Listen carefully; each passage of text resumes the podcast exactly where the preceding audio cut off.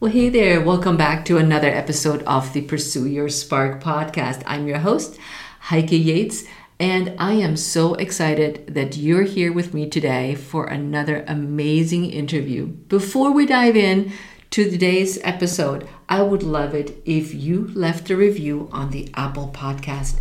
This will help the show to be found by many more women.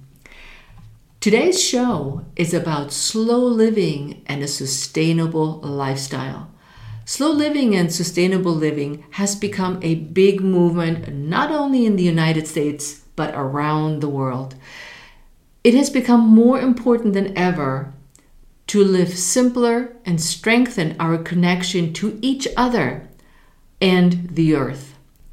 So, join me in my interview with a mother and daughter team that teamed up seeking independence from existing food and fashion systems that are harmful to the planet and its people.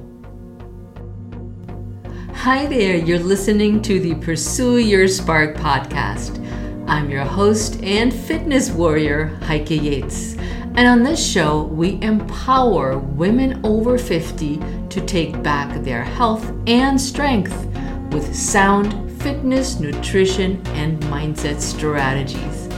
Our guests on the show share their honest stories so that you'll have the courage to take action, knowing that you're not alone in your struggles. Today's guest is Mary Kingsley. She is the co owner of Lady Farmer. Lady Farmer is a sustainable apparel and lifestyle brand. Mary and her daughter Emma, the other half of the brand, say that at Lady Farmer, we believe that the answer to healing ourselves and our planet is right under our feet.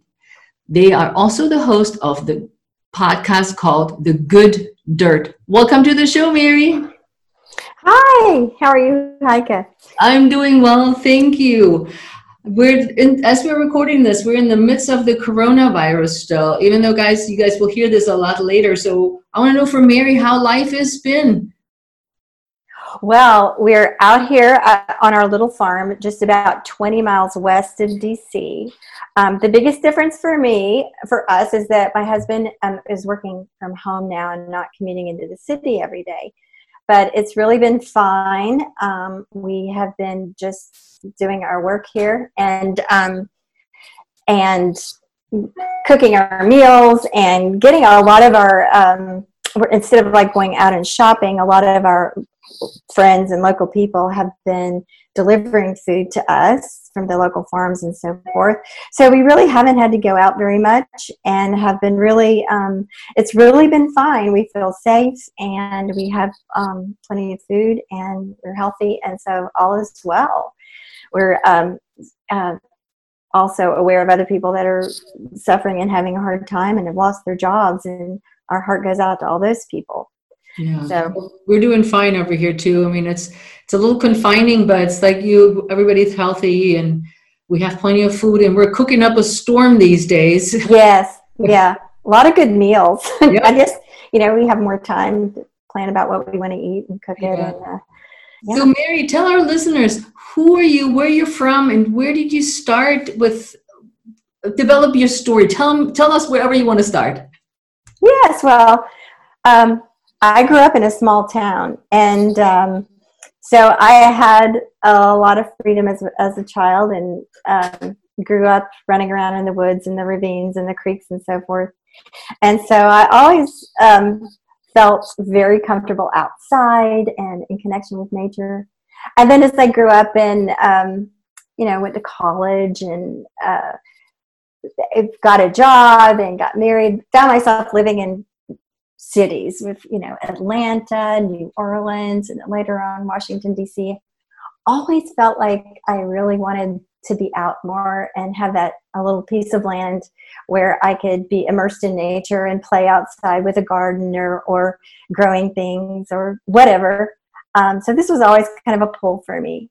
Um, i studied in school. I, I studied English literature and then later on became a children's librarian. And so I worked in the education system for a while. And I, as, as I went through um, the education system and then had my own children, got interested in a lot of environmental education and teaching children about nature and and um, trying to take care of the environment and that sort of thing. So my um, my personality and my passion sort of came together in kind of a just an interest in nature and environmental interests. You you was uh, used to live in Tennessee, is that right?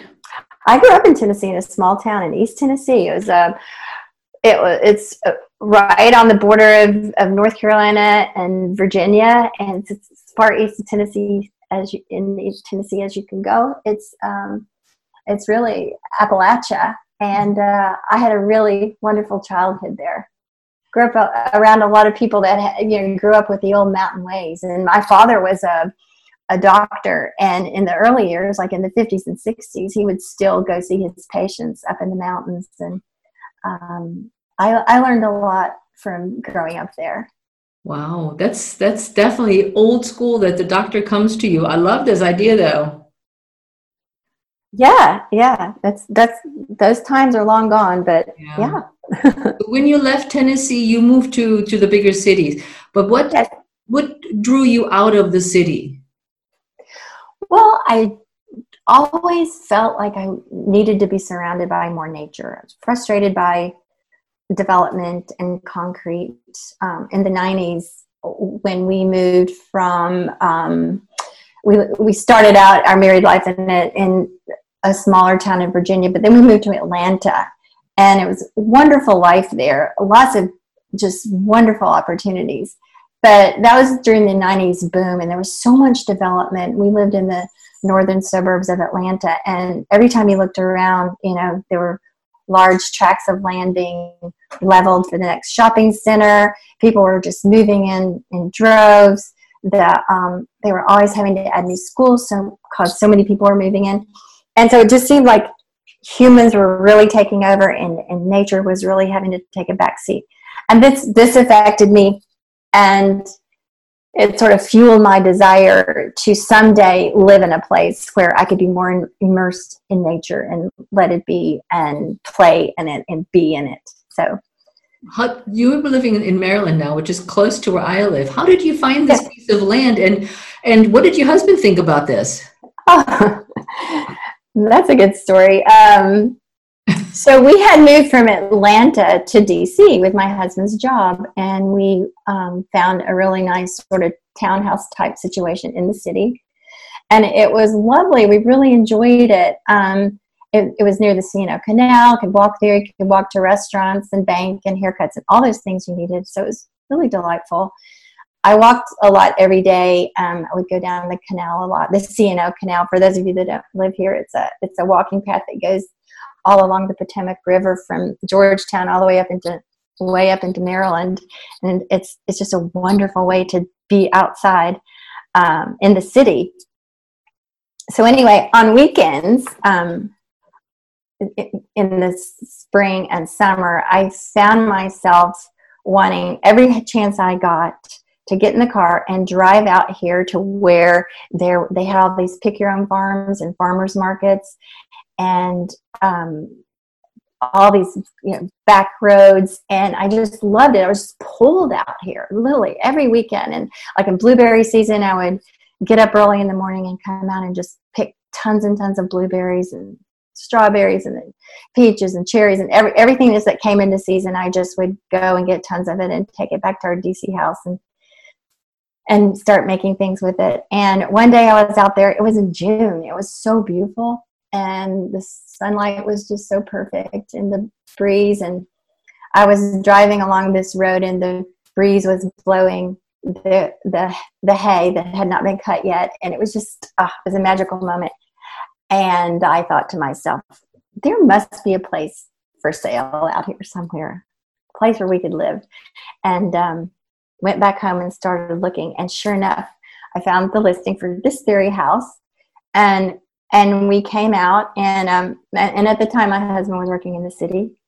And so and the house had been on a market on the market for a long time. And it was a very good deal. So the agreement was that uh, this would be like a weekend place and uh, it was very rumbledy tumbledy little farmhouse um, and a place to come on holidays where all the kids could come and be with us. And and so that was we we went ahead we went through with it and we bought it a seven acre property. And um, it as it turns out like i never i never really went back to the city. I i was always finding a reason to be out here. Um, for the first year um, my husband would come out two or three nights a week but he stayed mostly in the city in our dc house to work. And then by the time a year later we realized that this is where we wanted to be all the time. So we moved out here full time as our primary residence. And yeah so i never really went back. Once once i once we found this house and it was ours i was here. How old were your kids at this time? Let's see. Um, they were college age and up. I have three children. So um, yeah the youngest was in college and then the other two were either just finishing college or out of college. So yeah. So they had basically moved on. Yes, yes, pretty much. So it was not not like okay, they're going to elementary school or middle school or something. Yes, it was. It was. Um, it was post child raising era, just barely though. now, Mary, tell me a little bit about how did Lady Farmer come about? Well, um, at that time, we, we've been here three or four years. And my daughter was just finishing up an internship in Boston. That she had been there for a year, and she was sort of looking into what what to do next. And um, she reached out to me and said, "Mom, I, I have I've just seen this this documentary that really affected me. It was called The True Cost. I highly re- recommend it to anyone out there that has never seen it and it was about the problems in the in the fashion industry and she told me about it and that really appealed to me because i had been also had in mind that um, that that i would like to design my own clothes uh, design clothes that fit my country lifestyle and my age and the fact that i was outside all the time and i really felt like there wasn't that much out there that i really wanted to wear. And then the more I learned about this fast fashion industry and the problems with it, and the inequities and the toxins and the um, just all all of the issues that it causes globally, um, we thought, well, we'll we will design a line of sustainable clothing and um, make ourselves into a small company with this this goal. And uh, we both simultaneously simultaneously thought of the name Lady Farmer because we're surrounded by young entrepreneurial farmers out here in the in the ag reserve. Um, oh, I should explain that uh, there's this area of Montgomery County just outside of Washington D.C. that's almost hundred thousand acres of preserved farmland, and that's where we live. And um, there are a lot of farmers out here and a lot of lady farmers. So nobody can build uh, townhouses around you or anything like this. No, no, you can't build on anything less than 25 acres. Okay. It's really wonderful. But so we originally created Lady Farm as a sustainable apparel company because we were concerned about the crisis and we both had a desire to, to design clothes. Um, but then the more we got into it, the more we recognized the need for sustainability, um, education, and discussion for for all aspects uh, of, of life, for you know, food and the products we use every day. So uh, we call ourselves a sustainable apparel and lifestyle brand because we talk about all of those things all the time, and we do a lot of education on those things. Yeah. So when you and Emma got together, mother and daughter, in a new business venture, yes, more about it. So you guys said we're going to do Lady Farmer, and what happened next?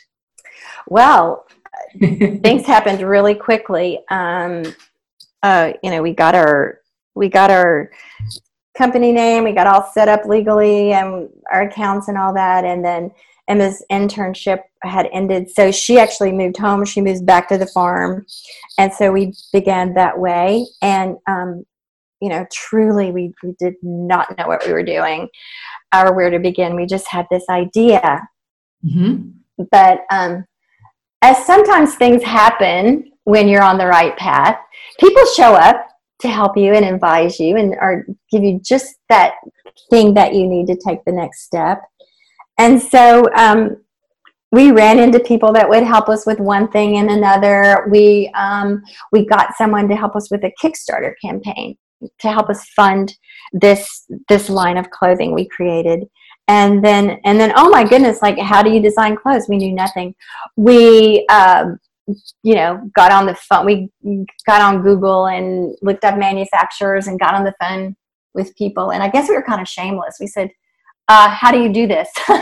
But all along the way i'll have to say this people are always like really patient and, and shared their information with us. And no one ever said oh, you're crazy. You don't know how to do this. Or, oh, you don't have a design degree. You can't do this. No one ever said anything like that. No, one we encountered in, in step after step of trying to find our way and trying to figure out what to do. No one ever made us feel like that we were reaching too far or bitten off more than we could chew. I mean, we always encountered just people that said, this is a great idea. Just go on. Just go on to the next thing. Now, when you started the Kickstarter, mm-hmm. what does it involve and what does it actually mean? Because our listeners may not know what, what a Kickstarter is and what it's for and what the end result of it might be. Yes. Well, you know, you hear about people getting investors. Um, you know, you have to go out and you have to get money because it takes money to set up all these things, and certainly it takes money to create a line of clothing. But there's an alternative to that now that's gained popularity in the last several years. It's, um, it's crowdfunding, and Kickstarter is is one of the platforms where you can run a crowdfunding campaign. And this is where you solicit people, you get them interested in your project. You have to, you know, you have to pitch it in a way that people want to fund it and are interested and they can give any amount of money small amounts of money and if you cast your net wide enough it can add up to quite a bit and um, it I would I will say it took about a year to really do it right. First, we had to establish our brand. Um, we had to develop a presence on social media and however else we could in person, whatever, just talking about it, going around, talking to people, meeting people. And then you um, tell them, you know, what it what it is you want to do and why, and you you get people interested, and they say, "Oh, I like this. I will support you." And then so you set up the campaign and this the kickstarter gives you the whole platform and you um, you tell them okay we're going to start the campaign on this date and it's going to end on this date and you have a goal a financial goal. And the way kickstarter works is if you you have to make your goal in order to actually get the funds. So you're highly motivated to make it work. Mm-hmm.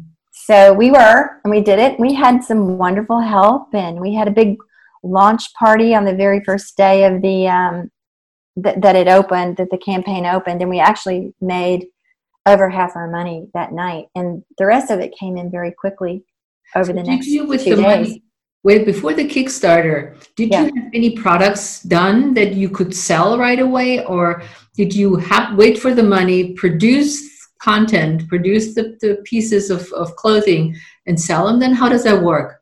No, we had the pieces designed and we had developed prototypes to the point where we could have photographs. So we could advertise and we could say tell people this is what we're doing. And you people that um, contributed were rewarded with any level of these items. Like if you if you contributed x amount of dollars you might get a tote bag that we had or if you contributed this amount of dollars you might get a garment or even if you contributed more than that you might get two garments or then you could you could get the whole package if you wanted. So there were levels of contribution um, and it was it was like a pre-order. Like these things weren't created yet but we had created the prototypes and we had photographs and say this is what you're going to get. But we couldn't actually produce them until we had the funds. So it, it's like a pre-order thing it wasn't it's not really like selling the items it's more like people contribute in return for. It's a little bit of a caveat yeah. about so it. you had the funds you got your pre-orders out what happened next? So then we um, we create we manufactured the clothing and that that took several months. And so the kickstarter happened from september to october of 2017. And so we actually were able to deliver the items in the summer of 2018. So that's how long it took to have them um, manufactured, delivered to us, and then we went back through and delivered them uh, to all the people that had contributed and earned these awards. Ah, so then yeah. you delivered the the items and so you had somebody that was designing the items for you based on your specs or ideas? Oh, yes, we had everything was all ready to go. The the patterns were made, the items were prototyped, they were ready. They were ready for production. All that they needed was was you know the funds to do it. How do you source your materials, Mary? Well, that takes a lot of um, a lot of research, especially in this sector of sustainable clothing.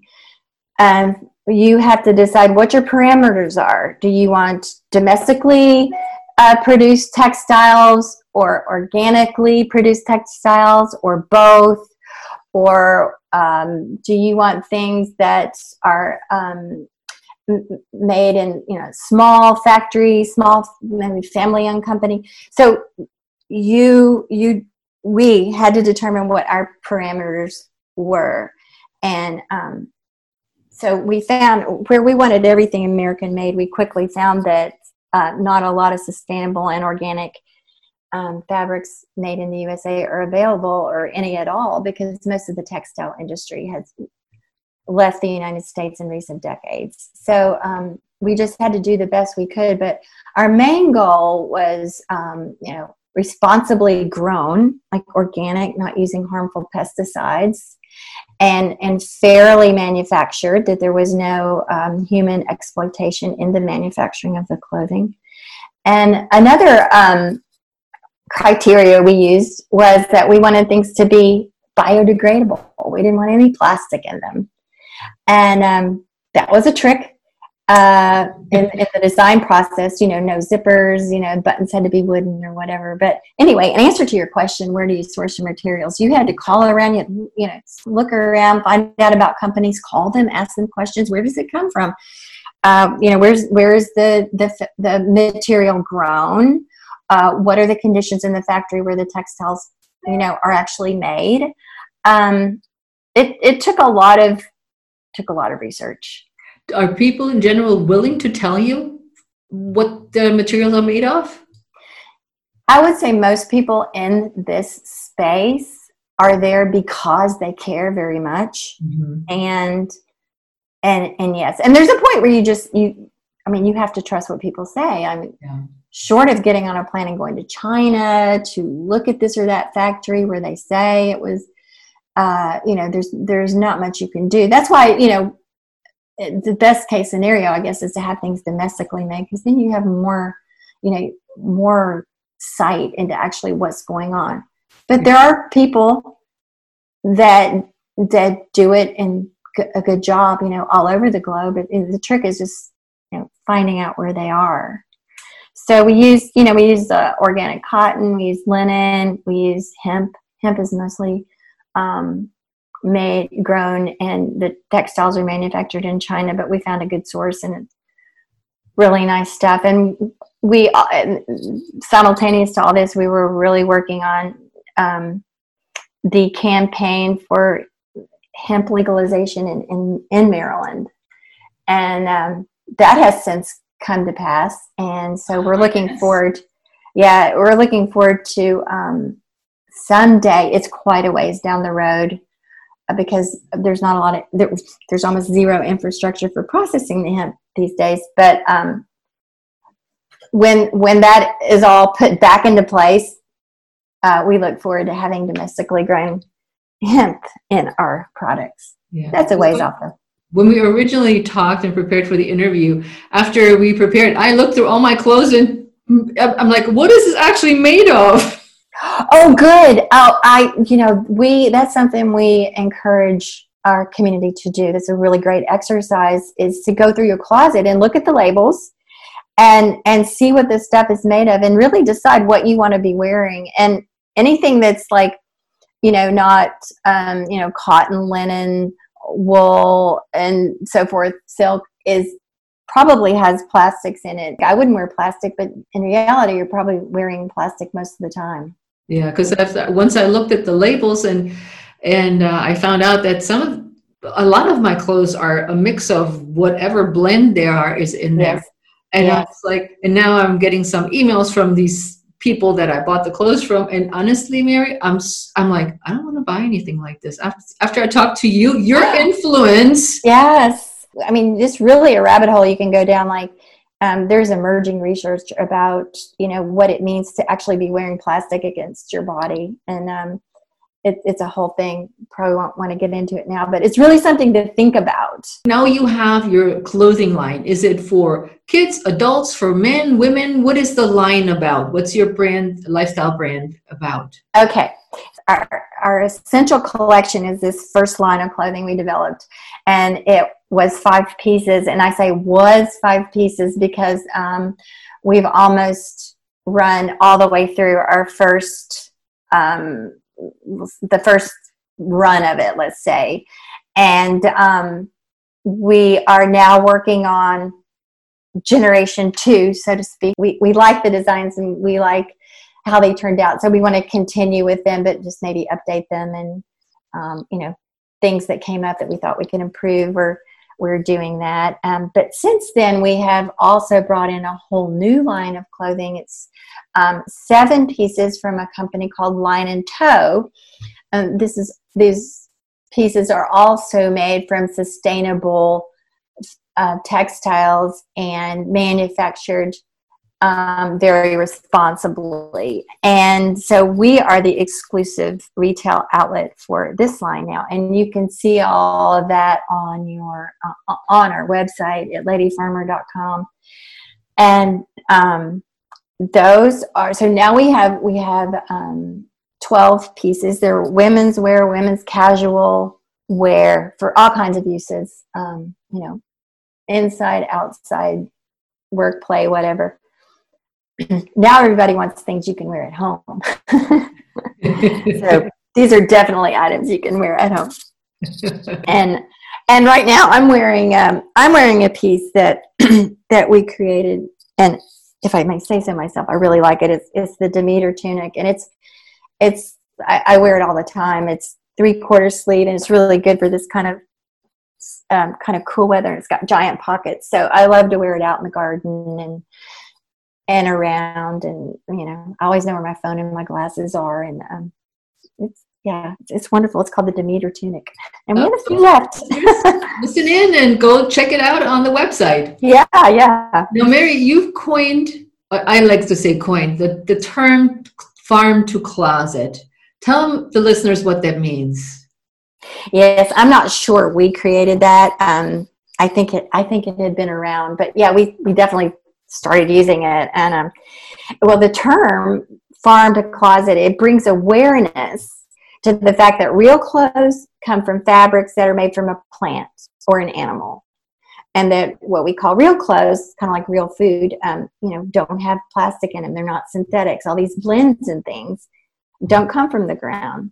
Um, and so, so plant, so clothing is essentially an agricultural product.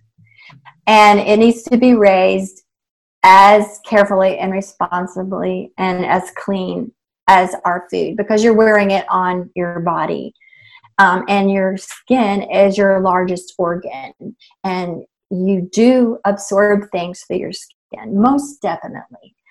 And so you you want the best. You want the best fabrics covering your body. And also we want to do things that are good for the environment. We want to consume in a way that is um, supportive of regeneration, not degeneration of the soil and the water on the planet. So, when we talk about clothing as being farm to closet, it really makes people aware of that connection. I like that. You, yeah and it's it's like not something you know that you might think about much like uh, that that oh my my dress here comes from a plant or it should. You know well we hope it we hope it does and not a lab. Yeah. So how do you support and connect with other lady farmers Oh my goodness! Well, you know, we um, we live here in the Montgomery County Ag Reserve, and which is a farming community, and and many of the younger farmers are women these days. There's an organization called the National Young Farmers Coalition, and they state that 41% of farmers in their first 10 years of farming are women. Mm. And that the total number of female principal operators on farms has increased by nearly 70% in the last several years. So this is an interesting um, phenomena, I think, and and we really like it. We really feel like the term "lady farmer" also um, taps into that idea of a real kind of feminine energy. You know, like um, uh, you know, Mother Earth and the, women. Women have always been the creators and the nurturers, and um, we even named the the pieces of the essential collection after goddesses like the demeter like right now i'm wearing the demeter tunic. Well demeter was the goddess of agriculture in greek mythology. And she she's the one that fed the world. So she's like the ultimate lady farmer ah how interesting. I didn't it didn't occur to me when you said this earlier. I love that. Yeah and then we have the persephone dress um, and persephone was demeter's daughter. And so we have this really this sweet little dress um, that you know and so the symbolism is you know the mother daughter thing and the goddesses and um, so it's great. So we love the, the idea the, the feminine energy of the lady farmer and it's actually it's it's a real thing.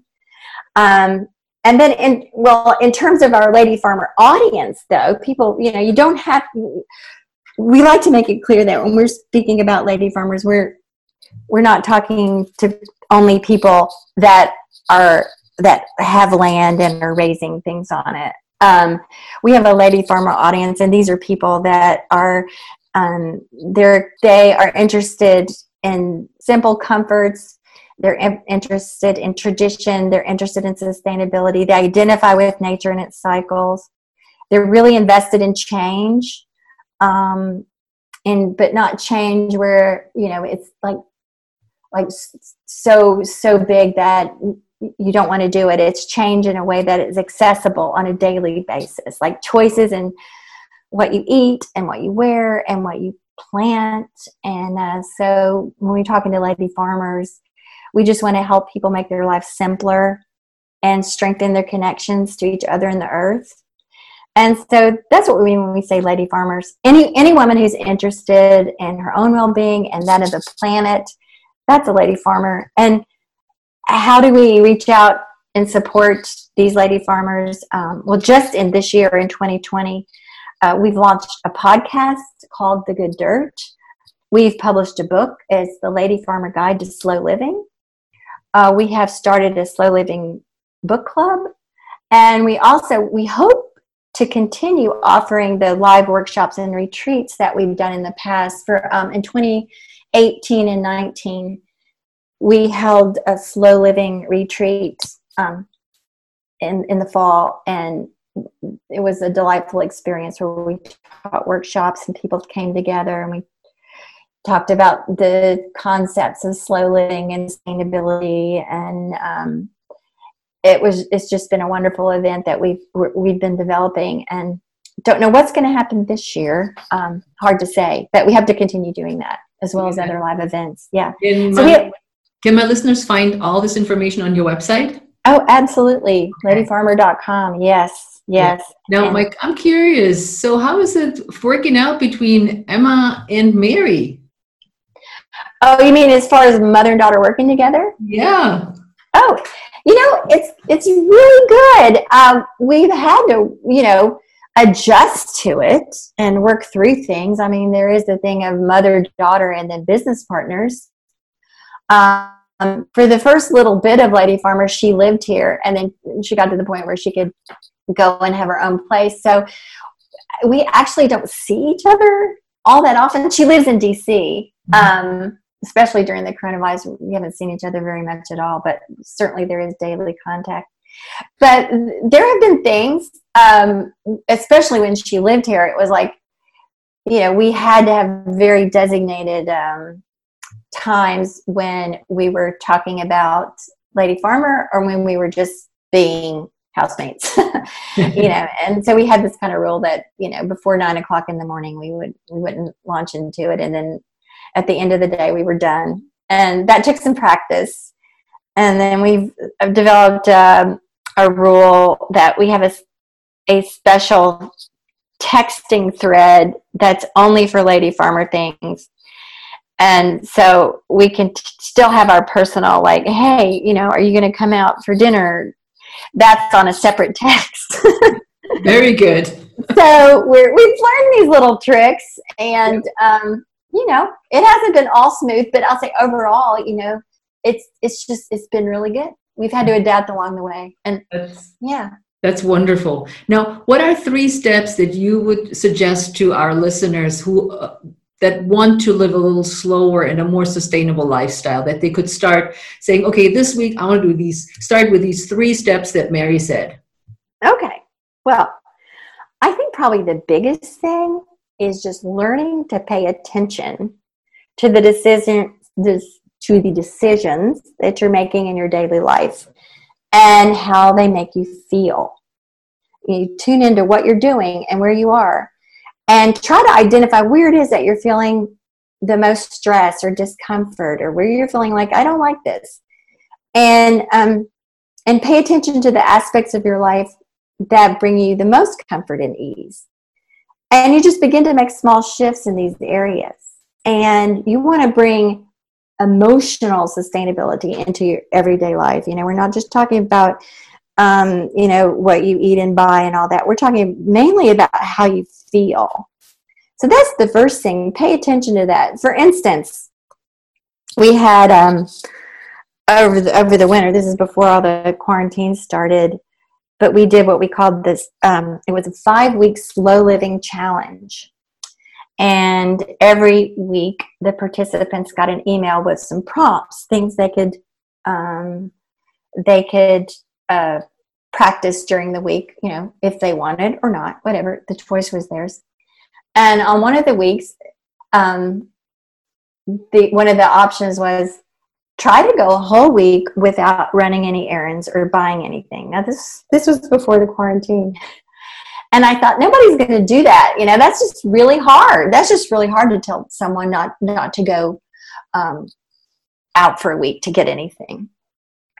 Um, but I thought it was a good exercise in paying attention to why. Like we're so so easy to jump in the car and run, go do something, and spend an hour and a half, two hours, three hours, you know, doing what, you know, buying things to bring into your home that you have to have a find a place for and deal with, and all this. So, um, just bring some aware, awareness to that that pattern. And lo and behold, a couple of weeks later, we were being told not to go anywhere. So I thought that was pretty amazing. yes.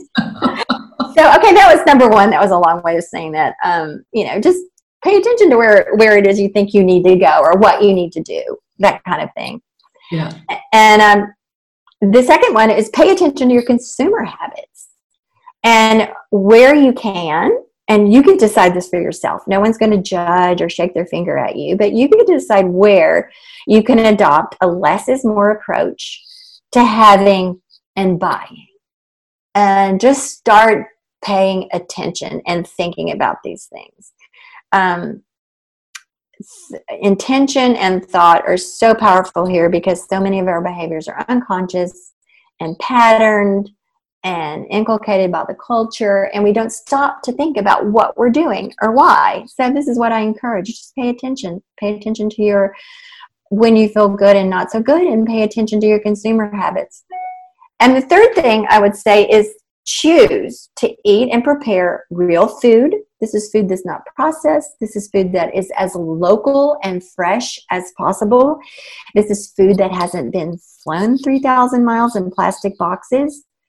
Try to find these things and take the time to slow down and and consume this for you and your family. That in itself will slow you down. Just your food preparation, your food choices. Nice. And then acquire real clothing. Um, go through your closet like you did and and look and see what they're made of and you get to decide for yourself what do i want to wear what companies do i want to support Mm-hmm. What materials do I want to um, keep, encourage the production of? Um, how about that fleece jacket that is made of recycled water bottles? Well, that might sound like a good idea. Those those water bottles are re- recycled. When in actuality, less than 1% of all plastic water bottles are actually recycled. Mm-hmm. And that um, the, the water bottles that are in the fleece jacket, every time you wash it, it releases microplastics that go into the water, that go into the ocean, that go into marine life. We're eating it. It's causing health problems. So you might have a fleece jacket. You might say, hmm, um, I already had this. I'll, I'll wear it till it's worn out, but I don't think I'm going to buy it again yeah. or like it.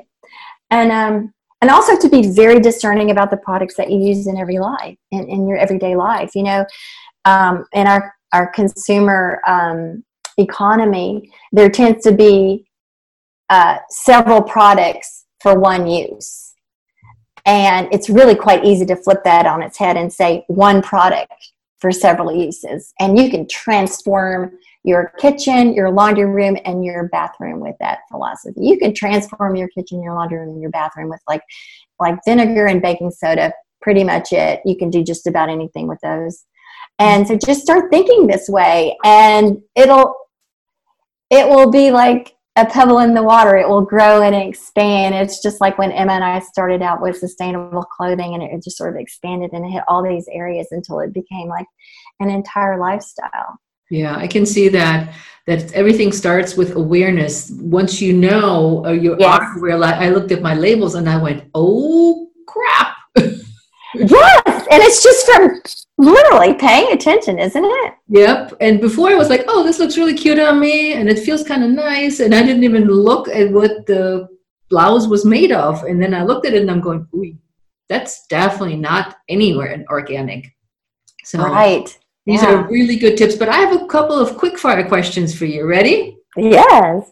What values are most important to you? Being genuine to who you are, being authentic, acting from a place that's truly you and in the best interest of um, humans, yourself, the planet, and honoring the connection of all living things so I, I think just being real and authentic and honest and, and truthful in the way you live and act.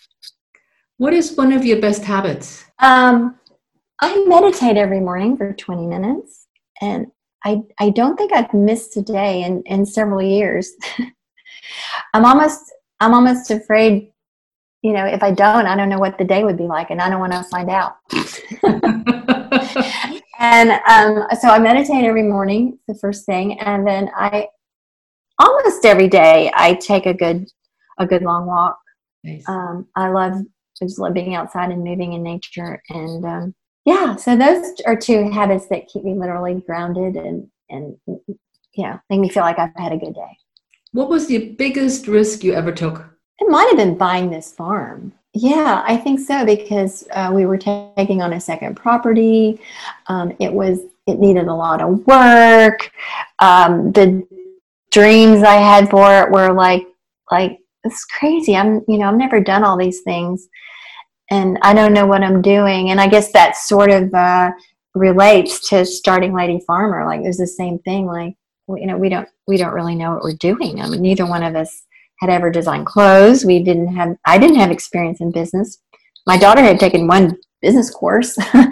so, um, so yeah, this whole, I guess, you know, the, the, what started with this farm and, and sort of um, led into starting Lady Farmer. What does it mean for you to stay healthy?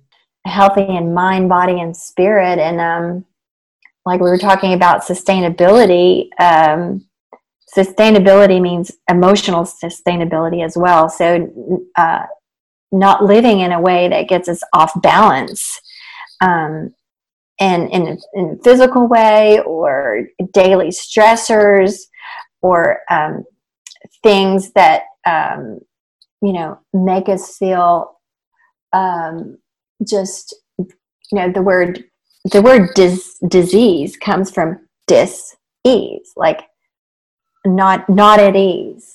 Mm-hmm. So whenever you're experiencing something that's not where you're not at ease, I know that's a that's a big area there, but then that can eventually lead to disease. So um, I think staying healthy is all about staying balanced in everything and and being uh, once again being aware, being aware of what you're experiencing and how you can adjust to in a better direction. And it's easy for us to say, well, I can't, you know, I have this job or I have all these children or I have this, you know, I have a sick family member and it's so true. We all have challenges in our lives and things that feel overwhelming. But I think it's safe to say that there's always some little shift you can make to take that feeling of dis-ease back in the other direction so that it doesn't become disease. What do you hope to achieve by sharing your story? I hope that people that hear my story can can say, "Hey, I'm I really have always thought I'd like to do such and such, but I feel like I'm too old or I've, I chose another path." I would like for them to say, "Well, not, you know, don't give up on it. Just take it to the next step and see what happens and you'll be amazed what doors might open." And you know, we never know what's what's down the road for for us. Um, we don't need to be shutting doors. We need to be looking for doors that are ready to open for us, no matter what our age is or what our circumstances are. Um, this is an abundant life, and the opportunities are infinite. And I think it's just our choice whether or not to move forward and, and pursue things that will make a difference to ourselves and, and the world. Lovely. Final question Where can people reach you and Emma and learn more about you and Lady Farmer?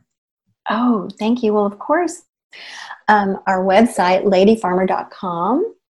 And then we are on Instagram at We Are Lady Farmer, uh, just spelled out We Are Lady Farmer. And um, on Facebook, Lady Farmer. And then we encourage people to subscribe to our podcast, The Good The Good Dirt. Um, you can find it anywhere where you get your podcasts and subscribe and leave us a review and let us know how you're liking it. And um, also, we've just published our book, The Lady Farmer Guide to Slow Living. You can buy it um, straight from our website. You can also find it on Amazon and you can also um, order it through small independent bookstores. So we invite you to um, have a look at that and, and let us know what you think. And send us any questions or suggestions or just anything you want to say to info at lady-farmer.com.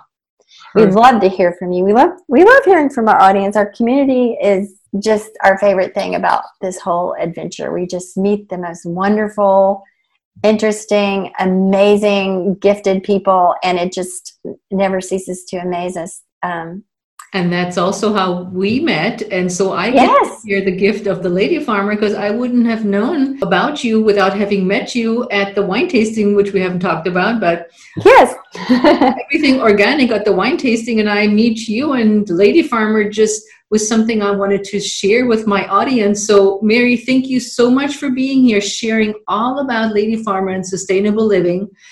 And I wanted the uh, listeners to reach out to us, and you just heard we are Lady Farmers on Instagram and Facebook. So reach out to us and to me at Heike Yates and the Pursue Your Spark podcast let you know if you looked into your closet and what you found when you were looking. So let us know. We're waiting for you here on the other end. So, Mary, thank you so much for being here. Thank you so much for inviting me on and just letting me share. It has meant so much. Thank you. Thank you.